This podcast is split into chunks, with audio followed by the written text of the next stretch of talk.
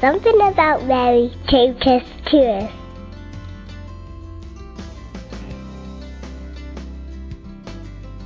I'm Ann from Scotland, but living in England for a number of years, and Mary is my mother, whom I love dearly and turn to in all sorts of times of need. And I seek her protection for all my family. And when I can't pray other things, I go to Mary and try the rosary, and she never ever fails me.